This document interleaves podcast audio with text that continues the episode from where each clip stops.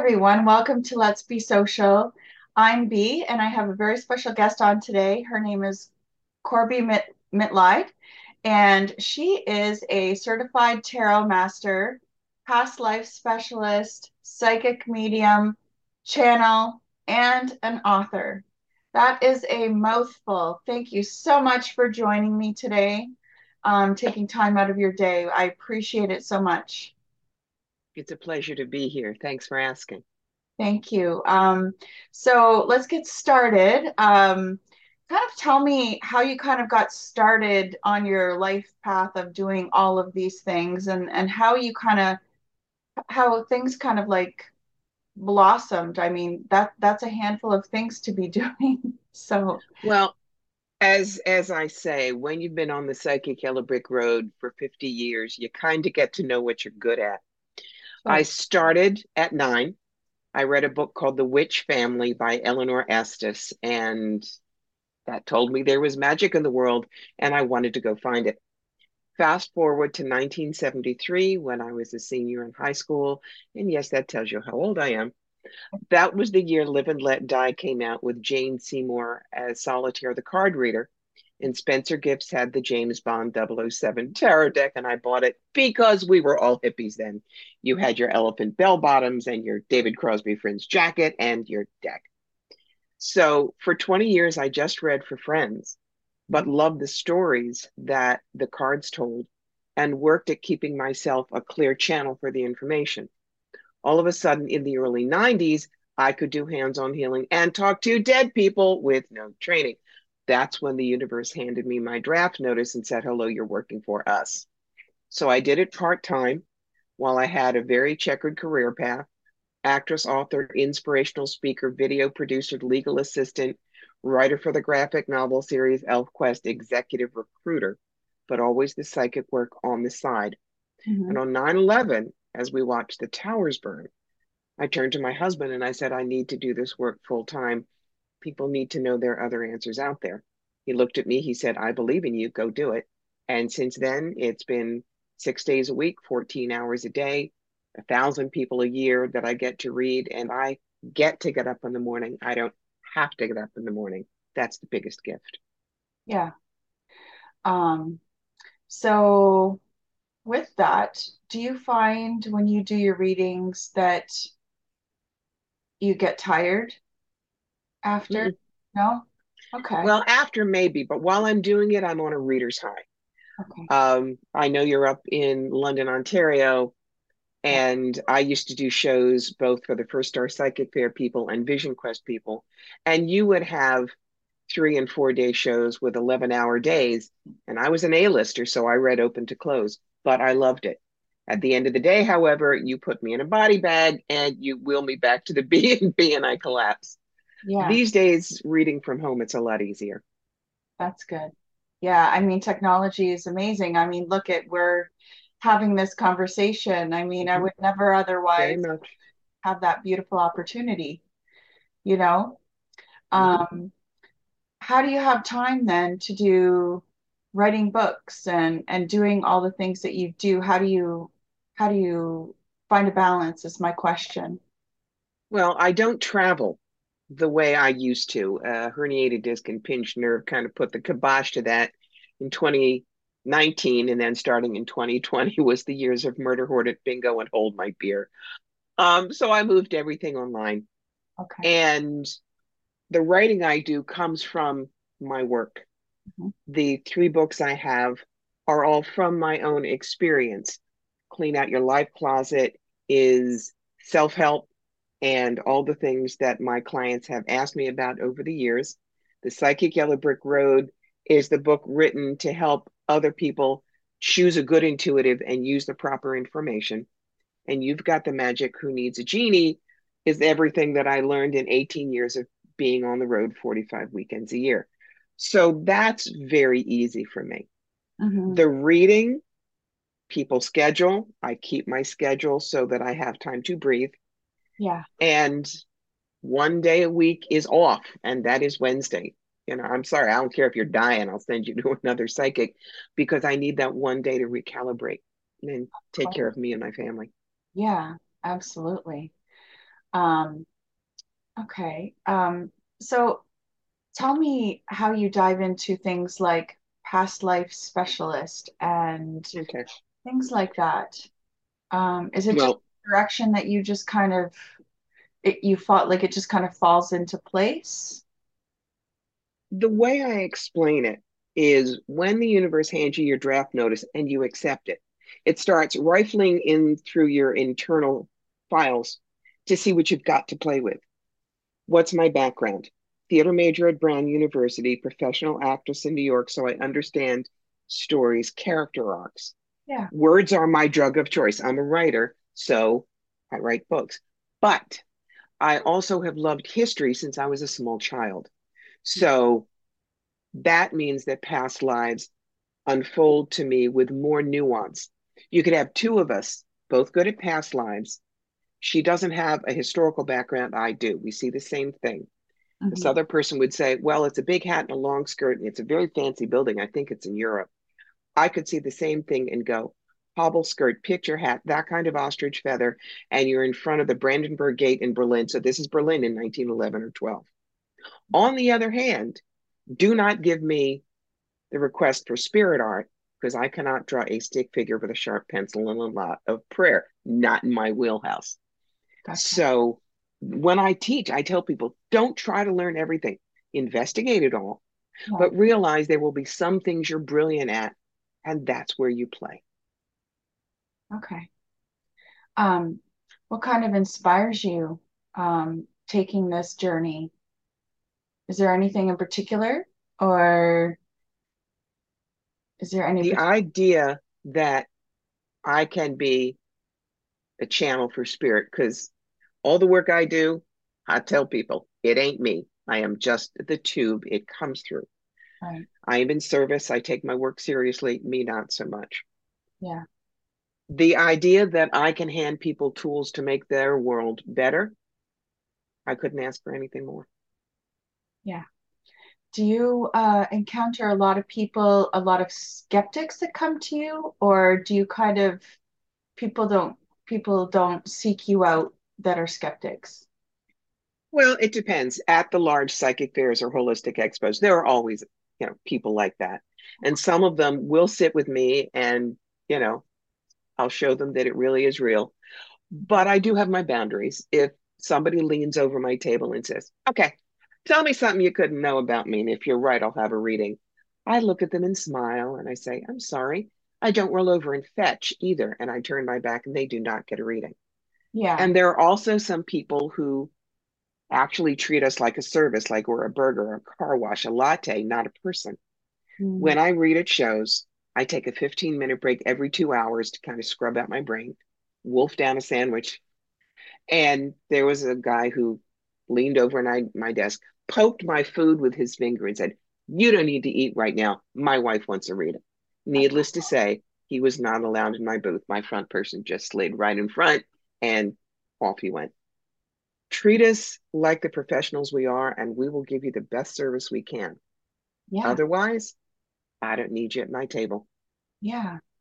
Do you find that a lot of people that come to you are seeking answers um, that are dealing with grief and, and that sort of thing? Or do you just find it's just a mixed bag?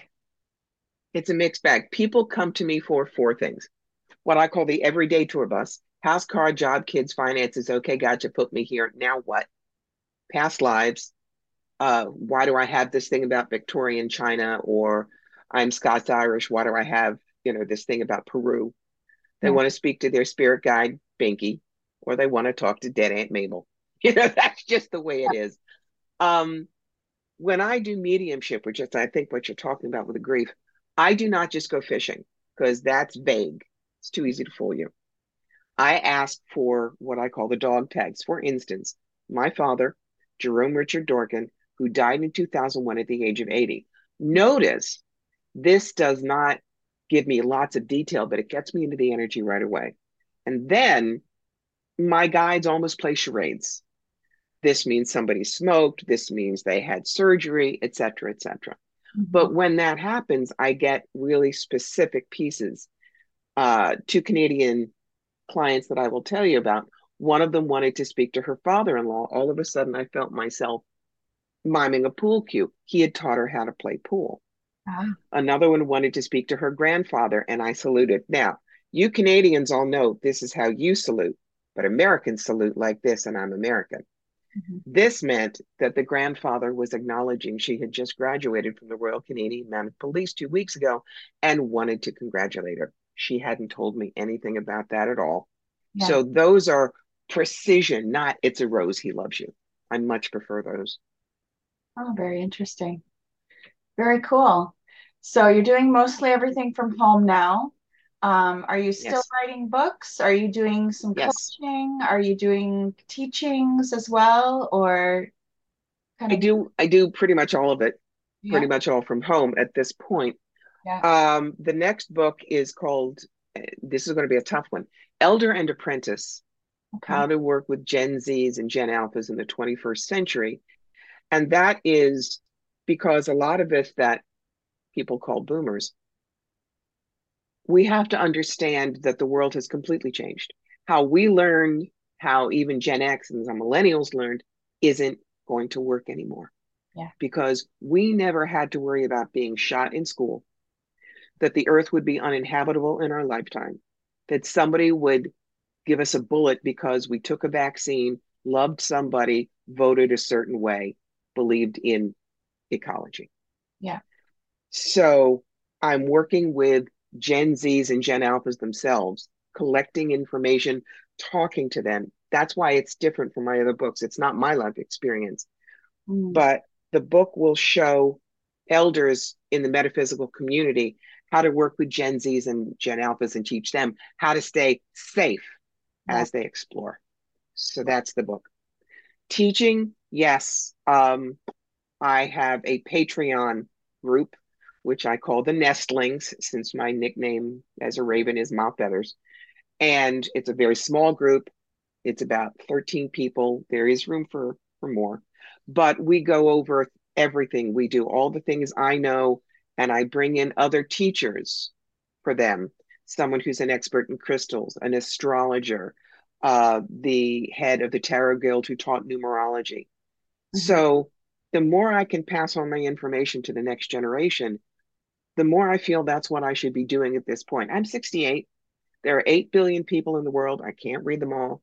No, I won't be able to be here in 30 years and read. no. So I need to pass on what I know to those who will be at their peak at that time. Right. And I, I think that's great that you uh, are reaching in and trying to help the newer generations because even myself, um, you know, mostly grew up in the 80s, uh, you know, went to school in the 80s, um, late 70s, and life was so different. Um, and these kids are dealing with so much, so much more than we ever dealt with, with the Yes. online, you know, life online, um, hmm rather than, you know, some some kids are, spend their life online rather than being outside and playing. So, I mean, it is very different. And all those other facets that you spoke about, um, it's it's just very different. And it's sometimes it's hard to relate you know so I, I think that that's i think that that's going to be an exciting and very interesting um take on things i think it'll be i think it is needed Absolutely. As long as it's useful, I will have done my job. yeah absolutely i mean even my daughter i have a nine-year-old daughter and she says to me even during the lock like during the lockdowns she said to me mommy you had it so lucky and i i didn't understand what she said by th- meant by that and i said well what do you mean and she said well you've had a normal childhood, you know, Mhm. and three years of her life have not been as as everyone everyone, but I mean, it's just not normal. And she recognized that and had the insight to say that and, and compare herself and realize that what she was going through wasn't normal, like a Mhm. normal. I just thought that was interesting, just the insight. So, Yes. um, And they need adults that recognize that. Yeah, absolutely. Absolutely. Um, so where do you see yourself? Are are you going to continue um, writing? Are you are you just going to keep going? how long are are you, are you going to retire? Are you how, where do you see I I always say that I will retire when I'm two weeks dead, but at that point I'll probably just flip my sign to spirit guide and do it from upstairs. right? Seriously. Um, this is what I'm meant to do. This is how I contribute to the world. Yeah. This is my karmic path, Mhm, and I'm grateful for it.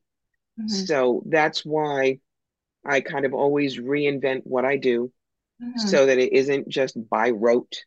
Yeah. And it's what it's what you do as an elder. You give as much as you can for as long as you can. Right. And I don't see that ending until I literally out the door. Well, obviously you're passionate about what you do, Yes. and that's a beautiful thing as well. And obviously you're helping people in in all different facets and and even people that you don't even realize you're helping, people that read your books, right? Yes. Helping. That's the thing about books. Um, we've been cleaning out a lot of stuff. My husband has four or five generations of stuff from his family back to the 1860s. Yeah. And we're looking at these pictures and we have no idea who they are. Once you're gone, you're gone. And you don't know anything about that person in the picture. But when someone has written a book, Mhm. their voice will always echo even after the body is gone. And that's what I'm really, really excited about. Yeah. I mean, it's uh it's a beautiful thing how you can reach so many more people, right? Mhm. Um, do you have any advice for people that are um, maybe sitting on the fence uh, about either getting a reading or maybe people that are interested in what you do and are looking at uh, potentially wanting to learn about that? Okay. Um, There's lots. There's lots. For one thing, go to my website, corbiemitleid.com. If yeah. you want a reading with me, that's where you go. But it also has well over a hundred articles about everything spiritual awakening, past lives. Uh, there's a new blog, Corbie Gets Candid, which is all of my thoughts on things about the world that may not be about metaphysics. Mhm. Um, there are lots of groups that you can discover. The most important thing is learn how to ground center and shield, learn how to stay safe. Mhm. Get one of the books that tells you about that. And the book that I recommend is this one. It's called Opening to Channel. It's by Sanaya Roman and Duane Packer. It says How to Connect with Your Guide. And that is the book that I learned with decades ago. It mm-hmm. keeps you safe. It tells you what you can do and what you can't. And it gives you step by step because every, I say this all the time, you can do what I do. I'm not special. We're all wired like the same house plan. You have to decide are you plugging in or not? Mhm. That's all. Yeah. I do believe that people are intuitive and Mhm. they just, I think everyone has a gift, that gift. Um, like you said, it's just whether or not you utilize it or not. It's the it's the lacking of knowing how, I Mhm. believe, right? We don't have that Yes. knowledge. And it's it's sort of like that um, analogy of like a tribe. You know, you've got your Mhm. elders and then you've got all your your young ones. And that's how knowledge is passed down is through the elders in the group, right? Yes. Exactly so. beautiful. Yeah. Yeah, wonderful. Um, well, thank you so much for taking the time. Do you have any advice or anything that you want to say uh, as parting words to my um, audience? Um, some things that I teach my clients. Mhm. No is a fabulous idea. Don't think you're not allowed to say it. And when someone keeps insisting that you think or believe the way they do, and you know you're not going to, you just look at them and smile and say, Thank you for sharing. You may think that if you wish, and then you go do what you need to do. And the last piece of advice is I teach people there are three questions that are the most important questions in the world for you. Mhm. The first one is, What do you X about? X is whatever that emotion is angry, sad, depressed, fearful. Why are you X about that? You explore that. Mm-hmm. But then you ask yourself the question we always forget What do you think would happen if you stopped being X about that and allow yourself to change? That's called stimulus belief response. Mm-hmm. You are allowed to change your mind about anything. Yeah. That's how we grow. Very nice. I, I just had one last question for you. Sure. Um, do you have any insight or any words about the the concept of the feeling of deja vu? Do you have any idea about that? There are a couple of ways to do it. Yeah. Um, it might have been you're feeling a precognitive dream that you had, but you didn't quite remember. Mm-hmm. Some people feel that you're kind of getting double vision in that you're living it now, but you're also watching it from the point of view of your soul, your higher self. And some people think on occasion it is a past life that you're getting bleed through, bleed through with. It could be all of that. It is not just nothing. When you get deja vu, that's a key to explore that. For instance, you feel like you've been in a particular city before, that could be a past life. Mm-hmm. You feel like you've had this conversation with somebody before, it could be that you spoke with them in dream state or your two souls were talking to each other. Most metaphysics doesn't have a one sentence answer. There are always all kinds of nuances and possibilities to look at. And that's one of the most exciting things about it. Okay, very good. Um, okay, thank you so much, Corbie. Um, I will put all of your links and all your social media stuff on how you can get contacted if people would like a reading. If people, are you on Amazon for your books? Yes, I am. Perfect. Kindle and the books themselves. Okay, wonderful. And I'll, I'll put all that up um, when I post this so people can reach out if they want to talk to you further, um, potentially even uh, reach out and if people are interested in learning more about this mm-hmm. and have questions. Um, and I appreciate and thank you so much for taking the time out of your day today. It's been an absolute pleasure. And um, thank you so much. You're more than welcome. It was great to be here. Thanks again. Time and thank you for